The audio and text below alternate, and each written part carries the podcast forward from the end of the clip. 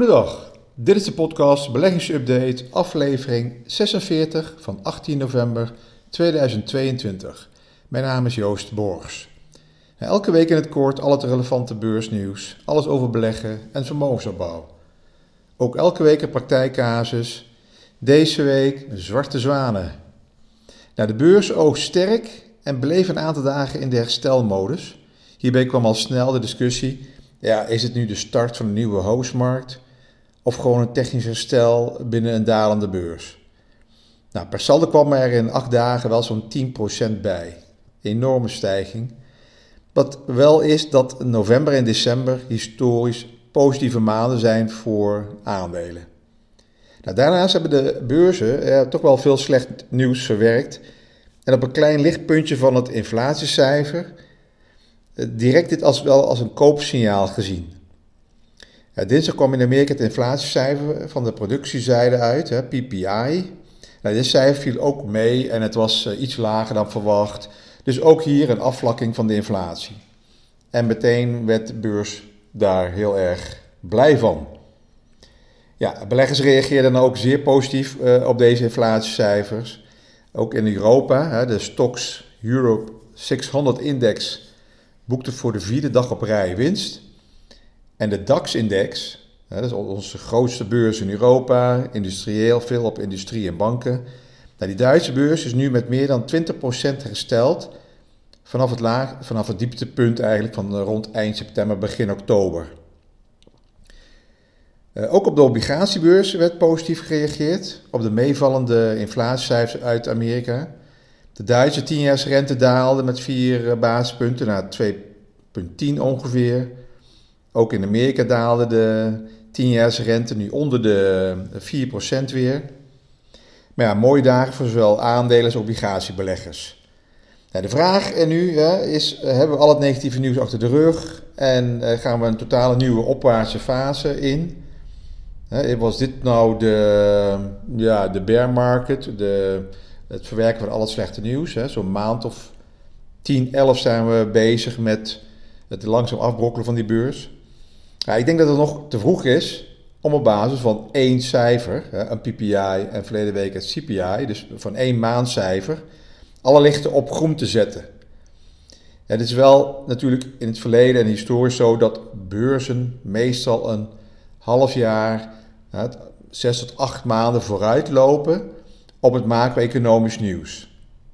Dus we zijn nu misschien aan het herstellen en dan zie je over een maand of zes plotseling allemaal positief nieuws komen. Dat de inflatie misschien wat lager is, dat de economische groei toch nog net boven die nul blijft hangen.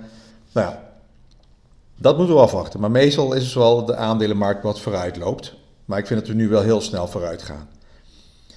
Wat ook geholpen heeft, wat ook wel helpt, zeker voor die geplaagde technologie-sector, is het Warren Buffett voor die het nog niet weten, ik heb er wel vaker over hem gehad, ook vorig jaar, zijn hele beleggingsfilosofie en zijn beleggingsfonds, Berkshire Hathaway, uitgelegd. Nou, hij is wel de beste lange termijn belegger, maar dan praat je over een periode van 60 jaar.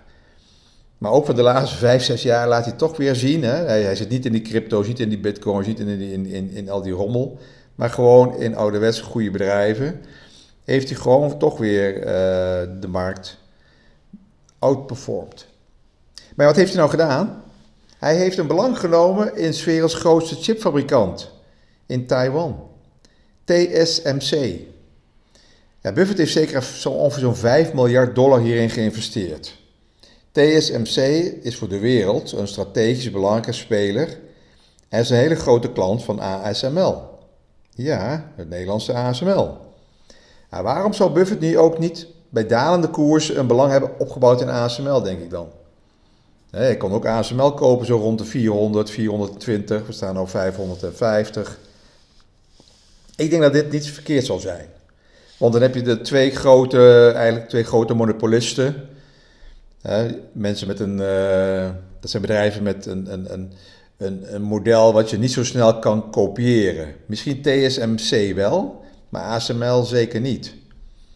Wat wel opvallend is dat Buffett in het begin van de jaren 2000 niks voelde voor technologie. Hij zei vaak, als ik het niet, ik begrijp het niet, ik begrijp het allemaal niet. Als ik het niet begrijp, dan ga ik er ook niet in beleggen. dus dat deed hij dus ook niet. maar wat hij, uh, als hij niet van technologie iets van snapte, dan deed hij het niet. Maar opvallend was wel zijn eerste aankoop in dat segment was Apple. Ik denk dat hij wel een beetje dus mobiele telefoon snapt en wat Apple aan diensten. Hè? Apple draait heel erg sterk op abonnementen afsluiten. Dus dat hij uh, een van de grote aankopen is de grootste belegging in zijn Berkshire Hathaway portefeuille is dus Apple. En dat is van een aantal jaren geleden. Dus een jaar of vier heeft hij nou Apple opgebouwd. Wat hij ook altijd aangeeft, kopen als iedereen in paniek is. En dat doet hij dus. Hij koopt TSMC nadat er reeds 50% van de koers af was. Be greedy when others are fearful. Nou, nu nog wat macro-nieuws uit Nederland. Altijd saai, maar even wat kort. Maar even, even aangeven waar we in zitten. de Nederlandse economie daalde in het derde kwartaal met 0,2%. Dit is de eerste keer uh, dat, dat we onder de nulstreep zitten. Um, voor een recessie moet je dus twee keer toch wel iets forser onder de nul zitten. Dus als dat vierde kwartaal eigenlijk ook negatief is, dan spreek je op technisch van een recessie. Maar dit was de eerste keer. Nou, nog meer nieuws hiermee verband houden. Ander nieuws wat een indicatie kan zijn voor een nadere afname van economische groei, is dat Amazon 10.000 mensen ontslaat. Ja, dat doen andere. Amazon heeft heel veel mensen in dienst, hè? even de, uh, voor de goede orde. Maar het uh, opvallende is dat ze dit doen net voor die drukke weken van de feestdagen. De feestdagen gaan beginnen volgende week. Donderdag Thanksgiving en daarna Black Friday. Iedereen stormt die winkels binnen. Iedereen gaat online, online, online kopen, kopen, kopen. Dus blijkbaar ziet Amazon als grootste online speler het toch een beetje somber in, de economische groei en het uh, uitgavenpatroon van consumenten. Nou, wat doen nu de Nederlandse vermogensbeheerders de laatste maand? Nou, wat zijn de grote spelers? ABN, Rabo, Mees Pierson, uh, Van Landschot. Wat, wat, wat doen ze met hun strategische beleggingsportefeuille? Ja, na een forse onderwaardering van de, de afgelopen twee jaar hebben die uh, Nederlandse grootbanken weer obligaties bijgekocht. Uh, ING vorige week staatsobligaties gekocht.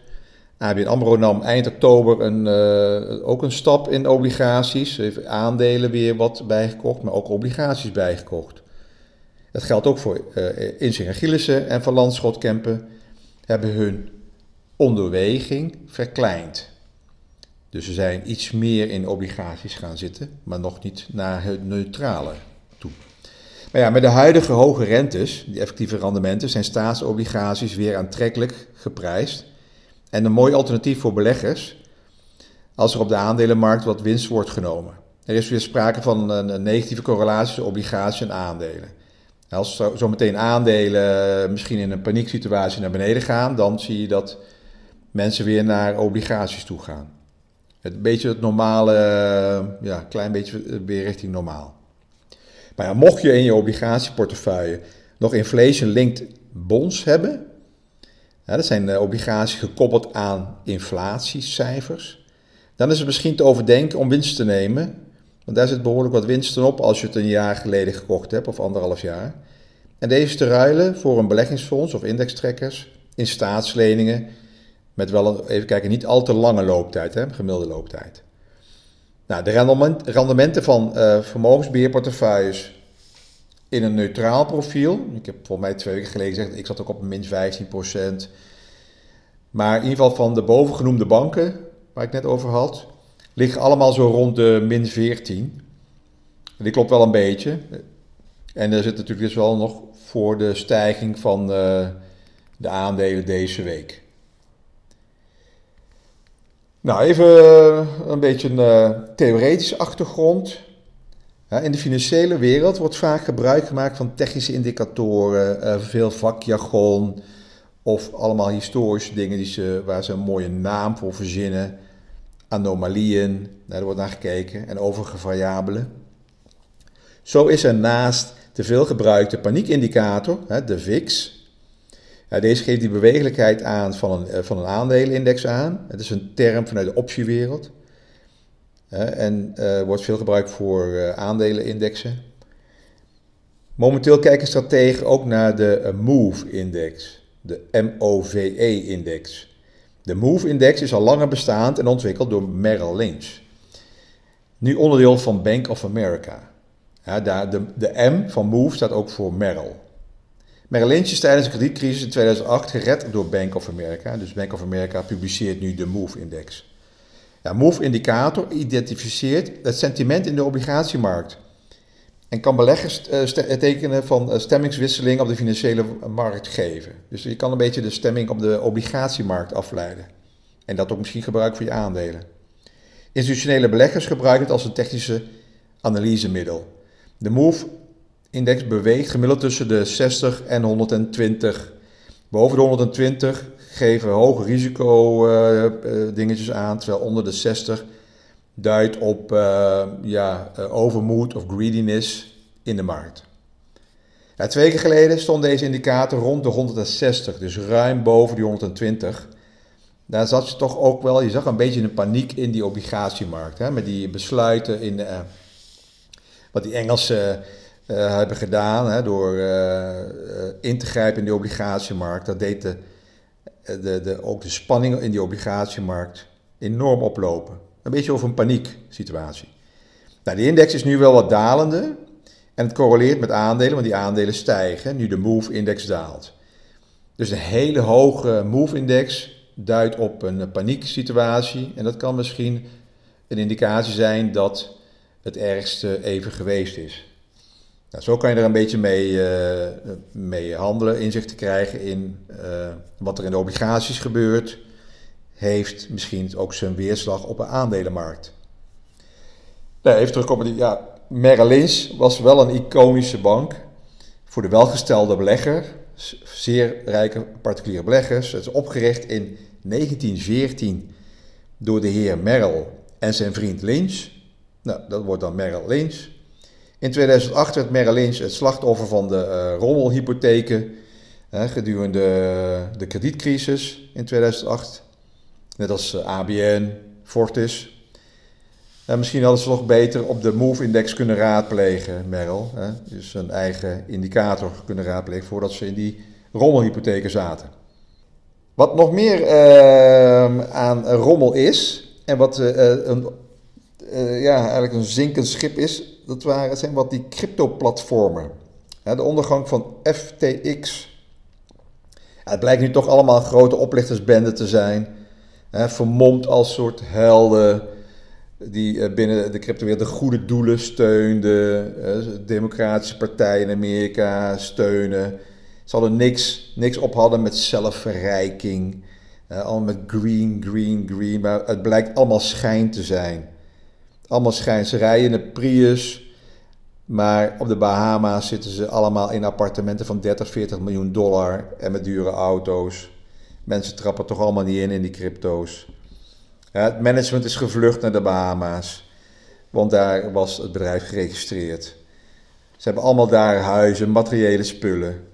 Volgens mij probeert die eh, Fred nou zijn uh, villa van 30 miljoen dollar te verkopen daar. Heeft hij wel nodig, want hij heeft een paar goede advocaten nodig. Ik zal snel jarenlang opsluiten deze bendes. Dus goed opletten met je crypto's die je aanhoudt bij bedrijven die geregistreerd staan in obscure tropische belastingparadijzen. Wat je nou wel ziet, een soort kettingreactie, er volgen nog meer bedrijven, omdat er een soort bankrun is ontstaan en beleggers gelden terughalen of hun wallets ergens anders hè, gewoon zelf gaan eh, beheren in plaats van te stallen op die crypto-platformen. Eh, dat is een beetje een soort sneeuwbaleffect. Aan de andere kant, dat is een beetje grappig, het positieve is dat het aantal jonge cryptobeleggers en influencers die met gehuurde Ferraris op Instagram pochen hoe makkelijk je geld kan verdienen en hoe makkelijk je geld kan uitgeven als je hun methode volgt. Die zijn nu bijna allemaal uitgeroeid door deze crypto-winter. En, en, dat remt uh, eigenlijk ook wel inflatie, omdat er nu voor miljarden en miljarden aan dollars verloren is gegaan aan waarde, wat anders toch alleen maar nutteloos, nutteloos zou worden geconsumeerd in hele extreme luxe producten. Dus het is heel positief voor inflatie op lange termijn. Nou, had je dit allemaal kunnen zien aankomen? En kan je grote marktverstorende gebeurtenissen voorspellen? De zogenaamde zwarte zwanen. Met zwarte zwaan wordt in de economische wetenschap een onverwachte gebeurtenis aangeduid. Een gebeurtenis die niemand van tevoren heeft zien aankomen of voorspeld. Nou, volgens met crypto's had je het wel een keer kunnen zien aankomen. Maar ja, dat is uh, allemaal ook achteraf. Zwarte zwanen zijn vaak uh, ook, kan je zien, oh, is achteraf. Een dergelijke gebeurtenis ontwricht alle bestaande economische modellen en kan zeer schadelijk voor de welvaart zijn. Kijk, als die crypto bankrun nu uh, hard doorzet, een soort sneeuwbaleffect en steeds meer partijen omvallen, kan het ook zijn toch dat de uh, reële economie en ook de reële beurzen geraakt gaan worden. Want je praat over aan miljarden wat gewoon verdwijnt in de bodemloze put. Maar in ieder geval, het kan dus zeer schadelijk zijn voor de welvaart. Een paradox is dat de huidige economische wetenschap het vroegtijdig opsporen van die zwarte zwanen als een summen van risicobeheersing wordt gezien. Dus ze zijn allemaal, iedereen is op zoek elke keer van laten we gaan brainstormen. Wat kunnen we verwachten? Welke gebeurtenissen kunnen er komen waardoor er uh, marktverstorende omstandigheden zich gaan voordoen? Nou, de bedenker van deze term, zwarte zwaan, is Nassim Taleb. Hij heeft in zijn uh, boekwerk De Zwarte Zwaan juist gewaarschuwd niet te proberen een zwarte zwaan te voorspellen. Wat ook heel erg moeilijk is. De term is ontleend aan de historische expeditie onder leiding van Willem de Vlaming. Hij ontdekte per ongeluk in 1690 als eerste Europeaan zwarte zwanen aan de Zwanenrivier bij het hedendaagse Perth. Tot dan toe stonden zwarte zwanen in Europa bekend als voorbeeld van iets wat niet bestond. De ontdekking kreeg daarom de spreekwoordelijke betekenis een paar zwarte zwanen vanuit de historie. De depressie van 1929, hè, die enorme beurscrash 1929 leidde tot een depressie. Dat duurde twee jaar. De Azië-crisis in 1998, boom, kwam ook zomaar even binnen. De dotcom-bubbel in 2000. De kredietcrisis van 2008. En de lockdowns in 2020. Dat had ook niemand verwacht. Niemand heeft drie jaar eerder gezegd: Oh, er komt een virus aan en boem, we krijgen een lockdown en de beurs gaat 50% naar beneden. Dus dat is ook een onverwachte gebeurtenis. Dus daarom zegt Taleb ook: je, je hoeft niet te gaan proberen die zwarte zwaan te voorspellen. Dingen gebeuren. Wat je wel weet is als een aandelenmarkt extreem overgewaardeerd is, dat er maar een kleine gebeurtenis hoeft te zijn om een verkoopgolf te bewerkstelligen. Je kan ze niet voorspellen dus, maar wel zorgen dat je je vermogen verdeelt over diverse beleggingscategorieën. Maar dat is een open deur. Niet alles in crypto, niet alles in vastgoed, eh, maar spreiden zodat je wat zwanen kan vermijden. Zwarte zwanen dan wel. Nou, in ieder geval, dank voor het luisteren. Alles op persoonlijke titel. Geen direct beleggingsadvies en alles op basis van openbare informatie. Tot de volgende week.